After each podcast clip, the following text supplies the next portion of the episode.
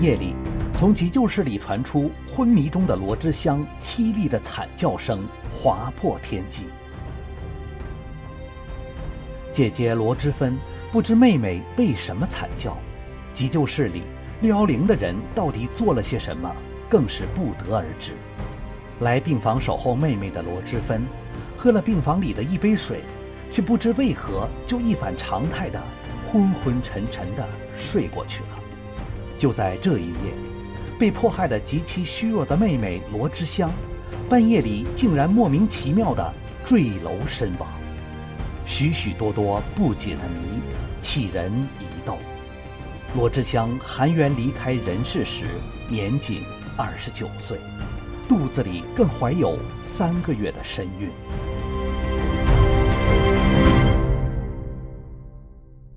观众朋友，《戏语人生》节目又和您见面了。我们今天的节目继续还是由开心和他的爸爸黄国华先生来我们节目中讲述。这一家人的故事，黄国华先生啊，上次您有讲到说，您的大姨子就是您太太的姐姐，在这个急救室门外听到了一声尖叫。嗯，对。那她在正在昏迷当中，为什么会发出这样的尖叫？接下来到底发生了什么样的事情呢？当时呢，就听到，就是突然一听到急救室里传来一声惨叫声。我大姨子赶紧去看，就是有一个门缝吧，还没关，没关严那个门。那么他一看到这些人就在脱我妻子的裤子。那这个时候呢，就是有一个那个六幺零的就在那里喊：“是谁在偷看呢？”就一下就把门就关掉了。那在这个时候，他不可以进去哦。哎，对，嗯，就是是奇怪，这是唯一的亲人，他却不允许进，里边全是六幺零的人。嗯，然后呢，在这个时候呢，就是一辆幺幺零的警车啊，就就就跑来了。这个幺幺零的警车来了之后呢，嗯，因为他只要来了，那就必须得做笔录啊，什么等等这些。这个时候呢，就是那个六幺零的那个头子啊，就是他叫姓程，叫程帝，那他就非常非常的气愤，他就得质问到底是谁报的警，是谁报的警。啊，也就是说，很奇怪，他不允许人家报警，他对这个报警是是非常愤，就是愤怒，而而且呢，就是非得想抓住这个谁报的警，让我大姨子去就做笔录，而且问询问这个过程。当做完这个笔录的时候，已经过了大约在四十五分钟左右。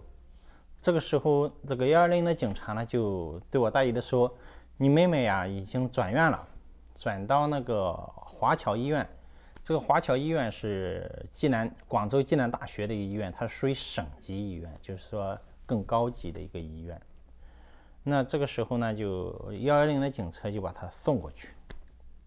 当送过去之后，过了就是等了不久吧，那就检查结果就出来了。这个医生呢就告诉我大姨说，胎儿是正常的。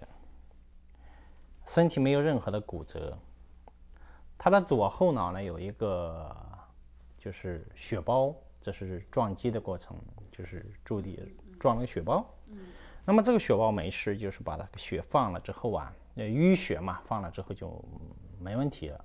但是呢，致命的地方呢，在他右后脑又出现了另外一个伤，这个伤呢已经就是撞的。太严重了，就是大脑已经成了豆腐脑状了。那么在这种情况下，即使他苏醒过来，可能也会成植物人。那当时我大姨子就急了。对对，我这个地方想插一句，就说您之前不是他只有一个包，对对对，是不是？就只有一个包。那就转到这个医院之后就。就就成了两个了，两个，而且脑袋就是里边就成了豆腐渣了。啊，对对对，就成了像豆腐脑一样的，这是那这是怎么回事？受过了有严重的震荡，嗯嗯嗯，打击，嗯。那么这个时候就，我我大姨子就非常的紧张了，找那个六幺零的那个程弟问他，要让他解释这怎么回事。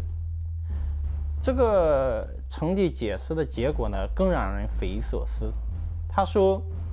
你太呃，你妹妹是从楼上吧，就是掉下来了，从三楼掉上来，就是经过那个空调外机刮了一下脚，她就驻地的时候是左后脑驻地，摔了一个血包，然后呢，人又像皮球一样反弹过来，摔到了右后脑，而且右后脑反弹摔的比第一次还严重。然后我大姨子就就就就质问他，质疑他说不可能，人怎么会像皮球一样的反弹过来？而且，呃，从从那么高掉下来是第一次摔的，居然还没有第二次这个反弹摔的严重，这是完全不符合常理的。对，第一次摔了一个小包，是一个血包，对，你怎么可能再反过来？对，这个人又摔得更严重啊！这个这这个解释是，而且在整个。从转院的过程全部是六幺零的人的，嗯嗯，而我我大姨子是幺幺零警车送过去，根本就不在一块儿，而且这一声惨叫是让人就起疑，他为什么会惨叫呢？而且他在昏迷的过程中惨叫，那就我们可以很很容易想象到，一个昏迷中的人要要生惨叫了，或是什么作用使他惨叫？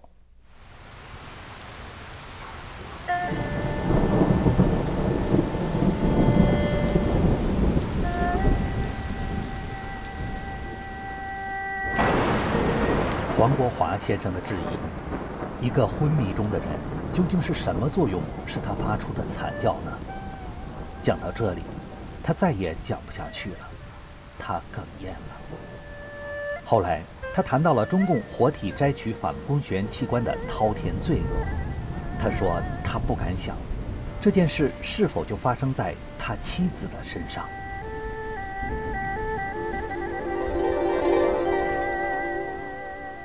后来就到了十二月四日，有医生就判他了脑死亡，就放弃了治疗。多长时间相隔？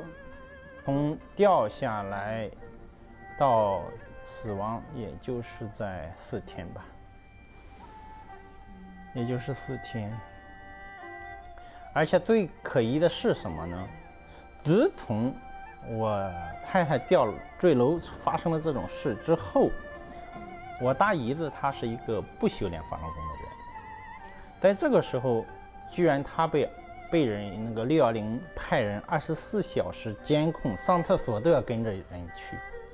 作为一个常人，他又不修炼法轮功，居然把他二十四小时监控起来，上厕所都不放过的，他没有了自由，直到我太太宣布死亡。脑死亡，给他拔掉了呼吸的这个呼吸的氧气呀，等等这些之后，才不监控他了。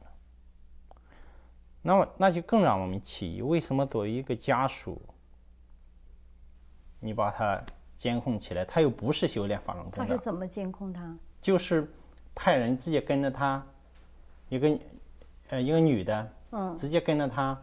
去哪里都要跟着他，上厕所都要跟着进去。那他监控他的目的是什么呢？监控的目的自然是要知道他的一举一动，啊，不管你干什么，他都要知道。嗯嗯。那宣布脑死亡了。嗯。那么后来怎么处理的？接下来，接下来遗体怎么办？遗体还有说有什么任何的这个？验尸报告啊，还有医院的病历啊，这个都有拿到手吗？都有看到吗？病历拿不到。嗯嗯。病历也看不到，都不允许，连看都不允许，连查看都不允许。给他的死亡报告就写了脑死亡。嗯。很简单，而且呢，居然没有警察签字。死亡报告必须有一个警察要签字的。那么这份死亡报告，我带出了国，但是他我在纽西兰我没拿过来，清清楚楚的这个警察签字的这里是空白，也就是说没有任何人来愿意签这个字，承担这个责任，没有。的。必须的，就是在医院死亡也必须要警察签字。必须要有警察签字。如果没有人签字，这也就出现，比如说谋杀呀或干什么，这个这个会才会出现这种情况。对，那警察为什么不签字？而且都是经过六一零警察嘛。对，他们居然是没有一个警察签字。嗯。而且病历不可以看。按照他们的规定是病历是可以看、可以复制的。嗯，这个都不可以。都不可以。从六幺零警察把黄国华的太太开心的妈妈罗之香关进这家医院的这间房间起，整天都在六幺零警察的监控之下，包括从罗之香莫名坠楼到他们宣布罗之香死亡，整个过程都是在六幺零全程监控下发生的。可为什么当他们宣布罗志香死亡时，在死亡证书必须由警察签字的这一栏里却是空白？警察却不敢签字。六幺零的警察，你们到底在惧怕什么？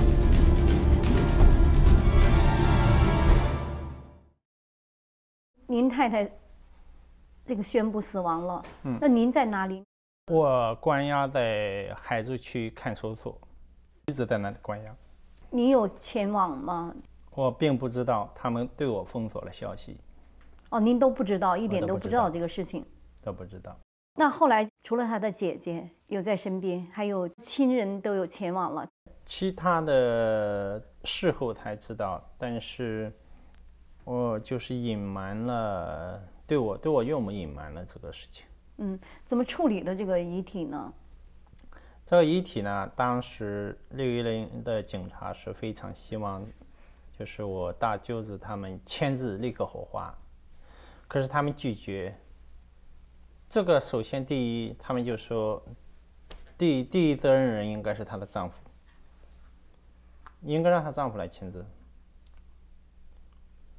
那那警察又不想让我签字，就是说不想让我知道这件事实。第一次找你签字是让，对是骗保外就医，保外就医让你签字。那这次人死了，也就说你连知道都不知道。我都不知道，他不允许我知道。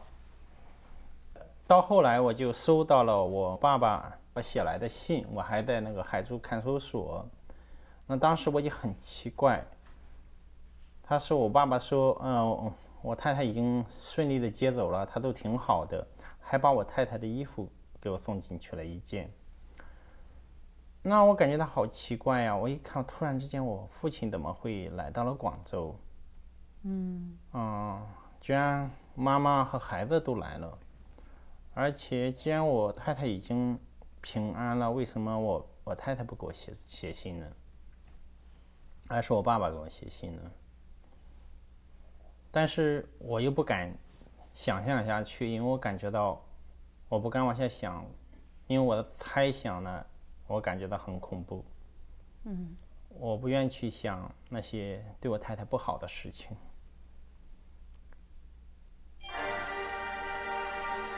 后来我才知道，那是在四个月之后，把我送到了广州市的劳教所。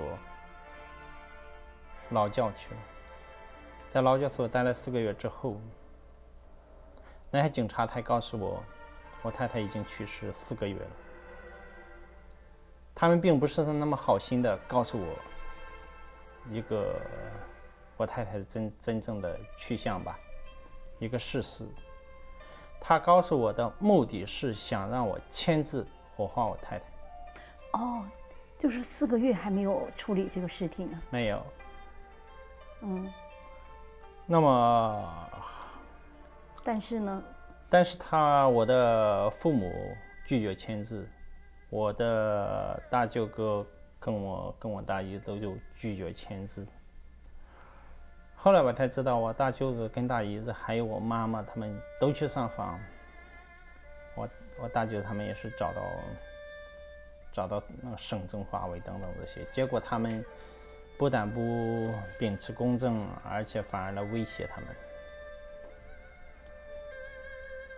我大舅子是公务人员，嗯，他说：“如果你在管这件事情，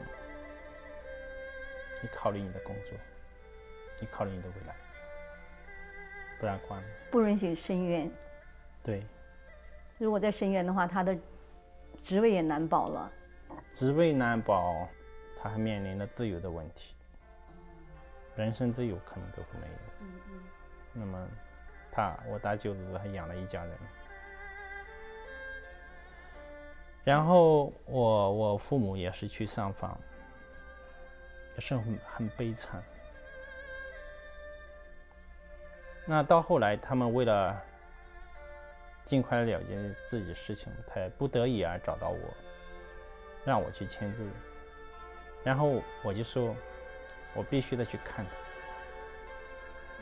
这个时候，我太太是停在殡仪馆，那么就他们。没办法，那就让我去了。用车在这种情况下，您哎就见到了您的太太。对，见到我太太。当时到了殡仪馆之后，呃，一进那有个有一个厅，那么有一口棺材，里边放了一个像个，让我来看就是一个蜡人。我就在想，我刚进去之后，我还在想我太太在哪里呀？啊，哎，干嘛这里放了一个蜡人？我到后来那些警察说你在看什么？这就是你太太。我简直不敢相信，我根本认不出，是他吗？我最后我从他的牙齿上，他也看出是我太太。哦，你不知，我当时的心情，我我我都我都不知道怎么去形容。我朝夕相处的太太，就连我都认不出来，那种惨烈。也没有头发，而且一眼窝深陷，什么都没有，简直就是不可想象。我认不出了，我我不认识我太太。那个时候我真的是想打开棺材，我去抱她，可是我我在那里都不到两分钟，那些警察就把我拖走了，我多看一眼都不行。然后到了门口，那个六幺零的警察就立刻让我签字。我问他干什么签字，他说签字火花你太太。我说你有病你。我说我为什么要签？他说你来就是签的。我说我签什么我？我我有人我有家人呢，我太太家里有人呢。我说我我太太在这里。我就问你，我说你老婆死了，你的你你不告诉你你太太家人吗？我就指指着那个六幺零那个警察的鼻子，我就在那，我我当时我很很愤怒，我就指他，是你，你会这样吗？我说你简直畜生不如。那个那个当时那些劳教所的人就一看这个样子，就把我拉走了。他知道那种情况下我是不会签字。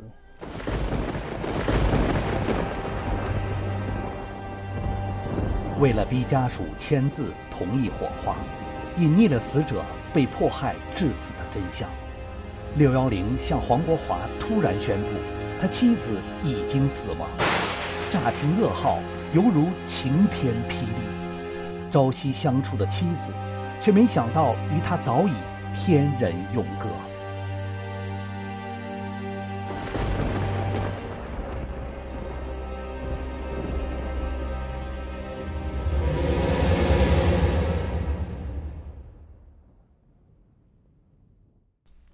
后来呢？后来，后后来，我还是签了字，因为我回到劳教所之后，他把我大舅子、大姨子全部叫来了。我居然我看到我大舅大舅子，他也不敢抬头看我，也不敢说话，我看得出他那种无奈。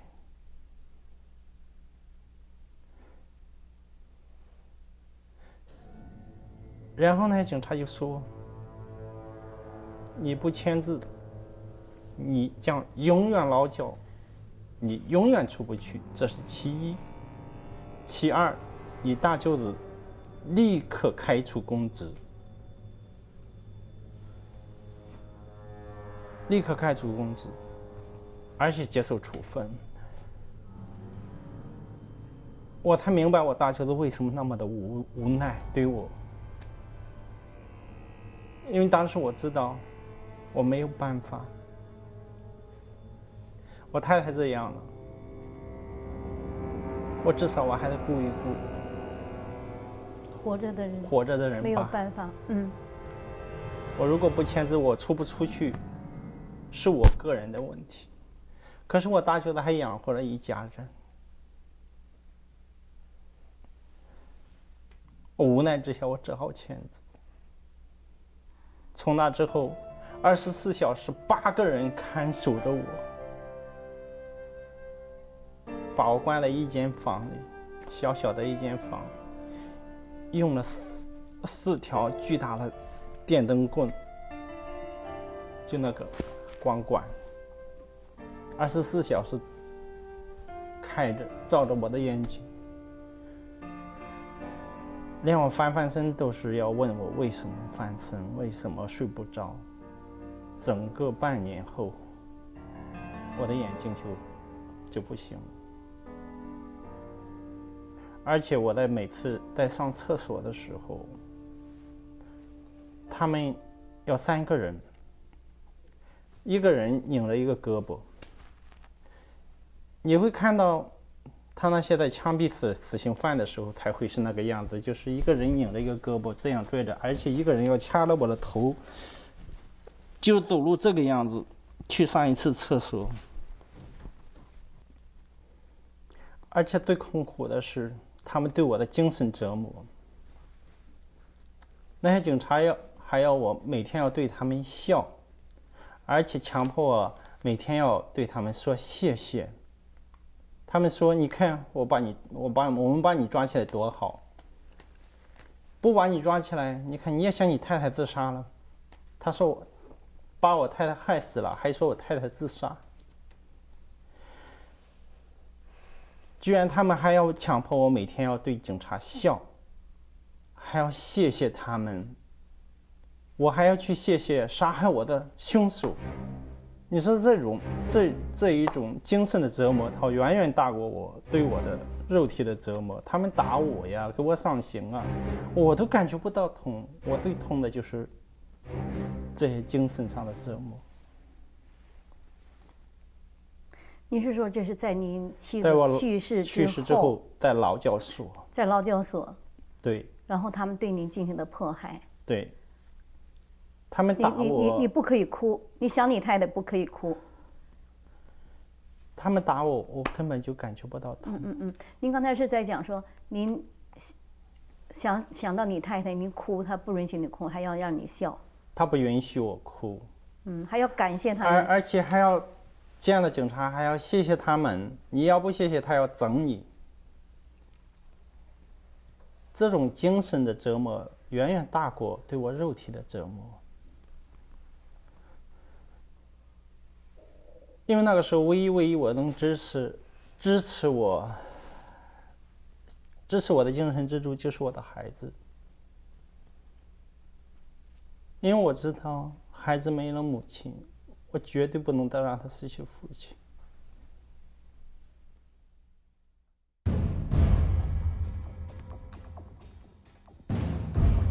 黄国华迫于无奈，在六幺零的诱骗施压下签了字。